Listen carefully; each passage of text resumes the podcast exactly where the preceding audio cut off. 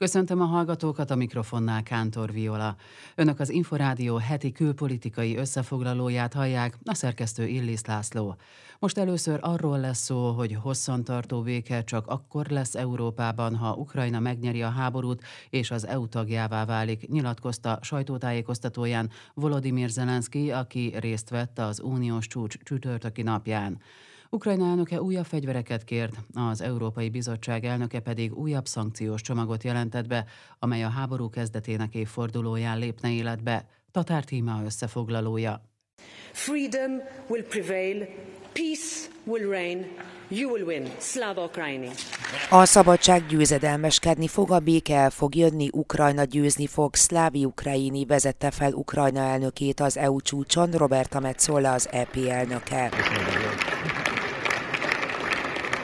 Volodymyr Zelenszkit vastaps fogadta. A láthatóan elfogódott elnök beszédében úgy nyilatkozott, a taps nem neki szól, hanem mindazoknak, akik harcolnak az orosz agresszió ellen, vagy segítik ebben Ukrajnát. Slava Ukrajine! Zelenszky felszólalásában megköszönte a tagállamok eddigi támogatását, valamint gyors és hatékony katonai segítséget sürgetett, tüzérségi lőszereket, modern tankokat, nagy hatótávolságú rakétákat és modern vadászgépeket kért. Ukrajna elnöke hangsúlyozta, szerinte csak az ukránok győzelmével lehet megvédeni az európai értékeket. Orbán Viktor miniszterelnök videóüzenetében kiemelte, Magyarország az elmúlt évben történetének legnagyobb humanitárius segítségét nyújtotta Ukrajnának, fegyvereket azonban továbbra sem küld. Meghallgatva az ukrán elnököt nyilvánvaló, hogy ez a háború elhúzódik, mi magyarok továbbra is segíteni fogjuk humanitárius eszközökkel az ukránokat, de fegyvereket továbbra sem szállítunk. De. Orbán Viktor miniszterelnök, a görög, a horvát, a szlovén miniszterelnök, az osztrák kancellár, valamint a bolgár és a ciprusi államfő társaságában tárgyalt Volodymyr Zelenszkijel. Lapinformációk szerint a félórás eszmecsere fő témája a fegyverszállítás volt. Az EU is tagállamai eddig 67 milliárd eurós támogatást nyújtottak Ukrajnának, közölte Ursula von der Leyen.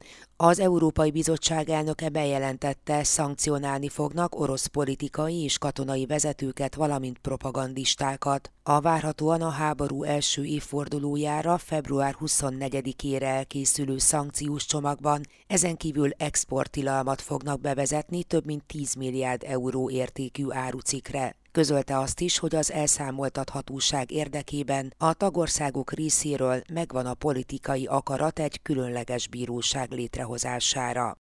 Volodymyr Zelenszky személyesen vett részt az uniós csúcsülésén, az ukrán elnököt ovációval fogadták a résztvevők. A látogatás visszhangjáról és az egyeztetésekről kérdezte Ignát Márka reggelinfóban Gálik Zoltánt, a Corvinus Egyetem docensét.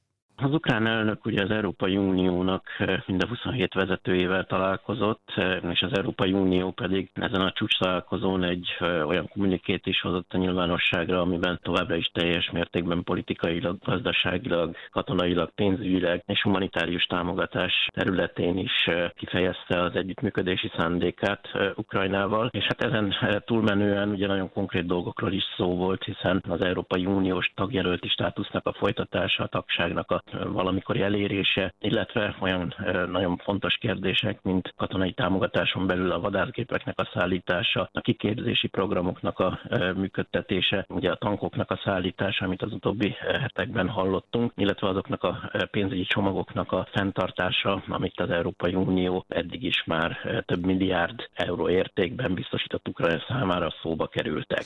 Ugye emellett pedig ezzel kapcsolatosan ugye a tizedik szankciócsomagnak az előkészítése lépése Oroszország ellen is szóba került, aminek a része lenne különböző exportkontrollrendszereknek a kiépítése a továbbiakban is, illetve hát a részleteket még nem tudjuk, mert nem közölték ezt ugye a nyilvánossággal, de gyakorlatilag ugyanazoknak az intézkedéseknek a folytatása, ami az előző kilenc csomagban már megjelent. Lehet-e tudni arról valamit, hogy miben sikerült konkrétan megállapodni? Ugye Zelenszky azt sürgeti, hogy hónapokon belül kezdődjenek el a csatlakozási tárgyalások Ukrajnával. Ez mennyire reális? Hogy fogadták? Mindenki azt mondja, hogy nagyon szívesen látja Ukrajnát, és az Európai Unió ugye a tagjelölti státusznak a megadásával ezt az irányt venni nagyon szívesen, de mindenképpen kell Ukrajnának teljesíteni azokat a feltételeket, amelyek az Európai Uniós tagsághoz szükségesek. Konkrét dátum, illetve konkrét időpont még nincs arra, hogy mikor lenne ez minden esetre. Hát ugye, hogyha a, a háborúnak vége lenne, akkor biztosan fölgyorsulnának ezek a tárgyalások. Fegyverügyben milyen megállapodás született, születik? Ígéret került arra, hogy megnyitják a tárgyalásokat a vadászrepülőgépeknek a frontján. Ugye az ukrán elnök kérte ezeket, és néhány ország nem zárkózott el ettől, például Franciaország. És hát itt ugye az Európai Uniós katonai segítségnyújtás csomagról volt szó, ami most jelenleg egy újabb 500 milliós eurós csomagot jelent. Eddig összesen 12 milliárd euróval támogatta körülbelül egyébként az Európai Unió Ukrajnát, illetve még egy területen az úgynevezett makrostabilitásnak a területén is különböző segélyeket nyújt az Európai Unió Ukrajnának, és hát az újjáépítésben is részt kíván venni. Az újabb szankciókról mit lehet tudni, mik a legújabb tervek?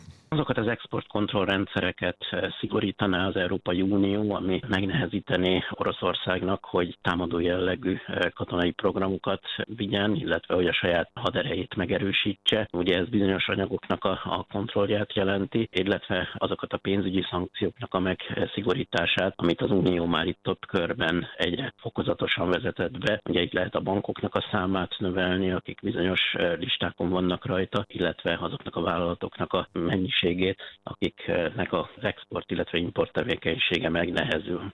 Ja, a csúcs másik fő témája a migráció, ami Magyarország számára is kulcskérdés. Itt milyen intézkedéseket fogadtak el? Ami nagyon nagy áttörés az az, hogy az Unió a külső határok védelmének a, az irányába megengedi azt is, hogy az Európai Uniós források ezen túl akár kerítésépítése is felhasználhatók legyenek.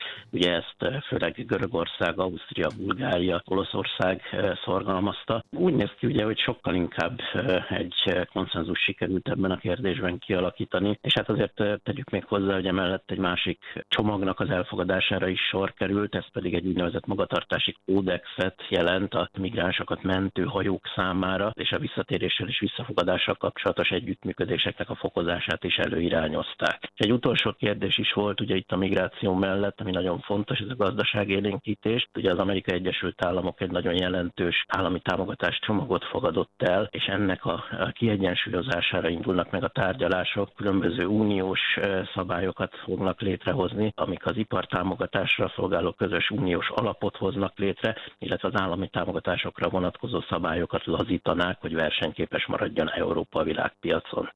Az Inforádió heti külpolitikai összefoglalóját hallják a felelős szerkesztő Illis László a mikrofonnál Kántor Viola. Köszöntöm Önöket! Műsorunk folytatásában szó lesz arról, hogy korszakváltást jelent a Donald Trump által elkezdett, majd a Joe Biden által folytatott amerikai újraiparosítás, mondta az Inforádió Geotrendek című műsorában az Ökonomusz Gazdaságkutató Alapítvány vezető kutatója. Pásztor Szabolcs kiemelte, az Egyesült Államok célja, hogy a korábban fejlődő országokba kiszervezett iparágakat visszavigyék Amerikába. A riporter Varga Mónika. Volt egy olyan időszak, amikor az Amerikai Egyesült Államokban megszabadultak úgymond a nehézipartól, kiszervezték eh, távoli országokba, vagy kevésbé távoli országokba, például Mexikóba, és hát ugye nyilván ennek eh, voltak eh, hatásai a hazai gazdaságra, az Amerikai Egyesült Államokra, meg a világkereskedelemre, természetesen a világgazdaságra, és most egy olyan időszakhoz érkeztünk, vagy egy olyan korszakhoz érkeztünk, amikor a korábbi évtizedek évek inverze kezd megvalósulni, tehát most egyértelműen olyan célkitűzések vannak, hogy a korábban kiszervezett iparágok vándoroljanak vissza az Amerikai Egyesült Államokba, azok a munkahelyek vándoroljanak vissza amerikai földre, meg nagyvállalatok, amelyek korábban évtizedeken keresztül ott voltak. Mondhatjuk, hogy a korábbi évtizedek alapvetően liberalizációt, ösztönző, a kereskedelem növelését ösztönző, ösztönző politikája megfordulni látszik. Most már olyan hívószavak kerülnek előtérbe, mint protekcionizmus például, állami támogatások, iparfejlesztés, adókedvezmények, adócsökkentés, és én biztos vagyok benne, hogy a 2020-as évek elejét majd néhány évtizeddel később tényleg egy ilyen korszak határként fogjuk értelmezni. De miért vált az Egyesült Államok? Hát évtizedek óta úgy működött a világgazdaság, meg hát az Egyesült Államok gazdasága is, hogy kiszervezte a gyártást, ahogy ön is említette, például Mexikóba, vagy akár Ázsiába. Akkor abban az időben egyértelműen kedvező volt a kiszervezés, hiszen alacsonyakká váltak a szállítási költségek, alacsonyakká váltak a telekommunikációs költségek. A már magas technológiával rendelkező ország átadta a technológiáját az olcsó munkaerővel rendelkező országnak, például az Amerikai Egyesült Államok Mexikónak, Japán Kínának, és Természetesen lehetne még folytatni ezt a listát, és a kettő együtt, tehát a jó technológia, illetve az olcsó munkaerő versenyképessé tudta tenni az alapvetően fejlődő országot is, és hát ugye a fejlett ország pedig profitált az olcsóbb termékek megvásárlásából. Tehát mindenkinek jó volt. Tehát ez tulajdonképpen mindenkinek jó volt, és nagyon sokan követték ezt a példát, tényleg általános kereskedelmi liberalizáció következett be. Ennek eredményeképpen sok millióan emelkedtek ki a szegénységből fejlődő országokban, és hát a multinacionális vállalatok érdemben tudták csökkenteni a termelési költségeiket, és hagy szúrjak ide még egy megjegyzést, például ennek köszönhetően volt nyomás az infláción lefelé mert ugye a termelési költségek azok alacsonyan tudtak maradni, tehát ez magyarázta egyébként a korábbi alacsony inflációs környezetet is. Mindig volt olyan ország, amiben át, le, amiben át lehetett vinni a termelést, mert ott még olcsóbb volt a munkaerő, még olcsóbb volt a nyersanyag, és hát ugye szépen kiépültek a nagy globális hálózatok.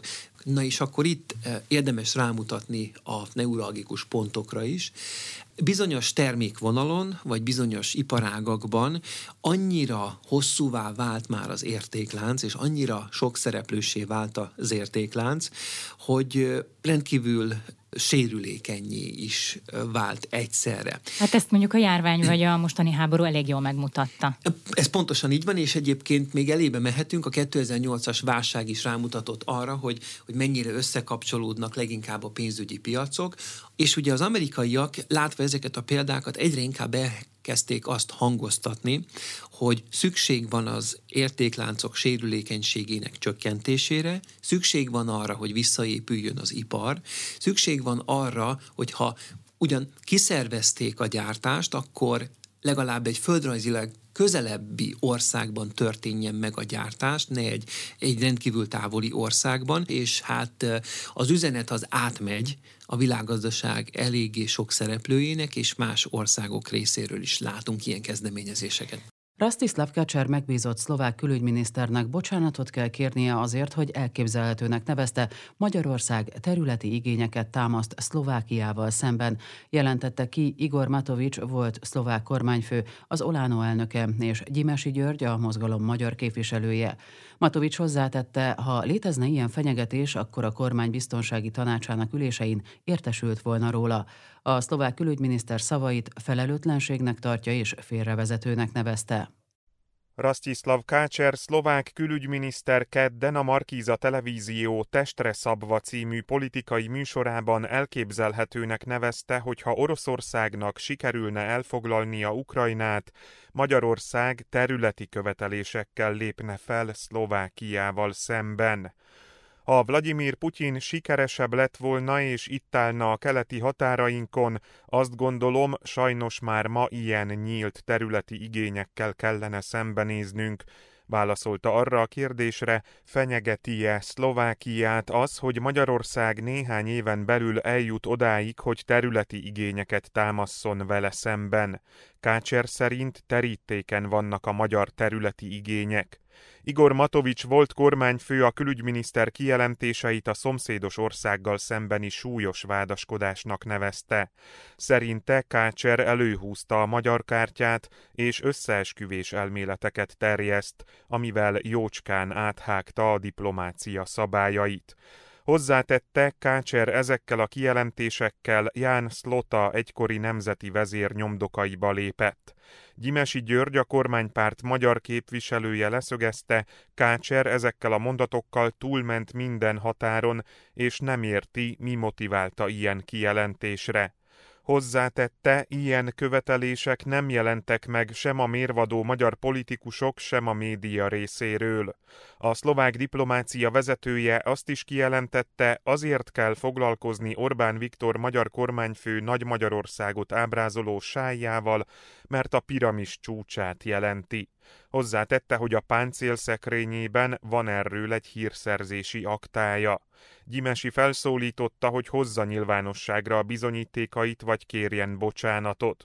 Matovics hozzáfűzte, ha Kácser nem kér elnézést, és úgy tesz, mintha semmi sem történt volna, megkérdezi Zuzana Csaputová államfőt, hogy hajlandó-e megvédeni ilyen minisztert. Rigó Konrád, a parlamenten kívüli szövetség híd platformjának elnöke úgy reagált, hogy a magyar kártyát Matovics és Gyimesi húzta elő. Kifogásolja, hogy valaki a szlovákiai magyarok nevében sértődik meg. Ugyanúgy nem szeretem, ha valaki a kampányban akar minket felhasználni és kihasználni. Újra itt a magyar kártya, Igor Matovics és Gyimesi György a szlovák populista bulvárpolitika nagymesterei húzták elő, és dobták a politikai ring közepére, azzal, ahogy Rastislav Kácser külügyminiszter szerencsétlen nyilatkozatára reagáltak, írta Rigó Konrád az állásfoglalásában.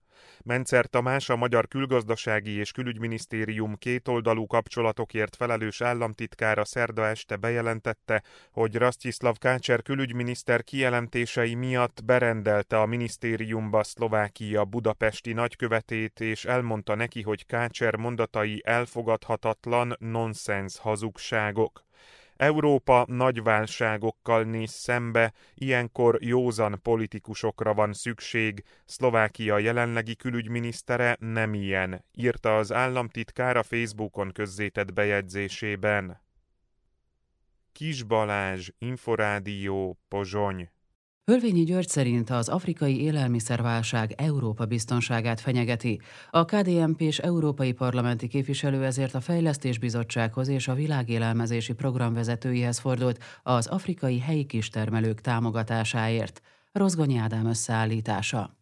A válság tovább mélyül, és egyúttal új kihívások jelentkeznek Afrikában, mondta az Inforádiónak Hölvényi György. A Fejlesztési Bizottság néppárti szóvivője hozzátette, az orosz-ukrán háború, a kiszámíthatatlan éghajlati viszonyok, a konfliktusok, a növekvő energiaárak és a koronavírus járvány hatásai súlyos élelmiszerválságba taszították a kontinenst. Nem is tudunk arról, hogy, és nem is tudjuk, hogy igazából mit jelent a kelet-afrikai sáskajárás évek óta tart Kelet-Afrikába, hát mindent, mindent tényleg, ami élelmiszerrel kapcsolatos mezőgazdasági termelés elpusztít.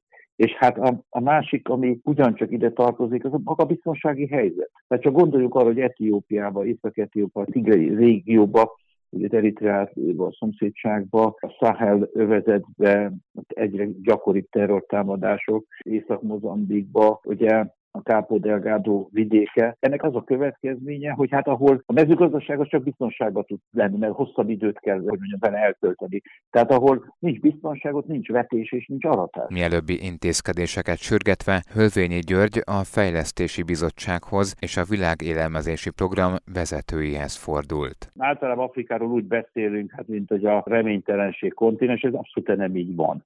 Tehát egyszerűen megvannak azok a lehetőségek, keretek, amivel tenni lehet, és pontosan a világélelmezési program vezetője David Beasley fogalmazta meg, hogy egy dollár, amit élelmiszerre költünk, a sokszorosát éri Afrikában helyben elköltve. Hogy mondjam, tehát aránylag kisbefektetéssel lehet olyan alap ellátást biztosítani, amikor már az embereknek nem kell, nem kényszerülnek az elmozdulásra. A KDNP-s képviselő szerint a mezőgazdasági beruházások nem hoznak azonnali eredményt, a pénzügyi segítségnyújtás pedig elengedhetetlen hitelek formájában. Hölvényi György azt mondta, az ehhez szükséges források rendelkezésére állnak az Uniónak.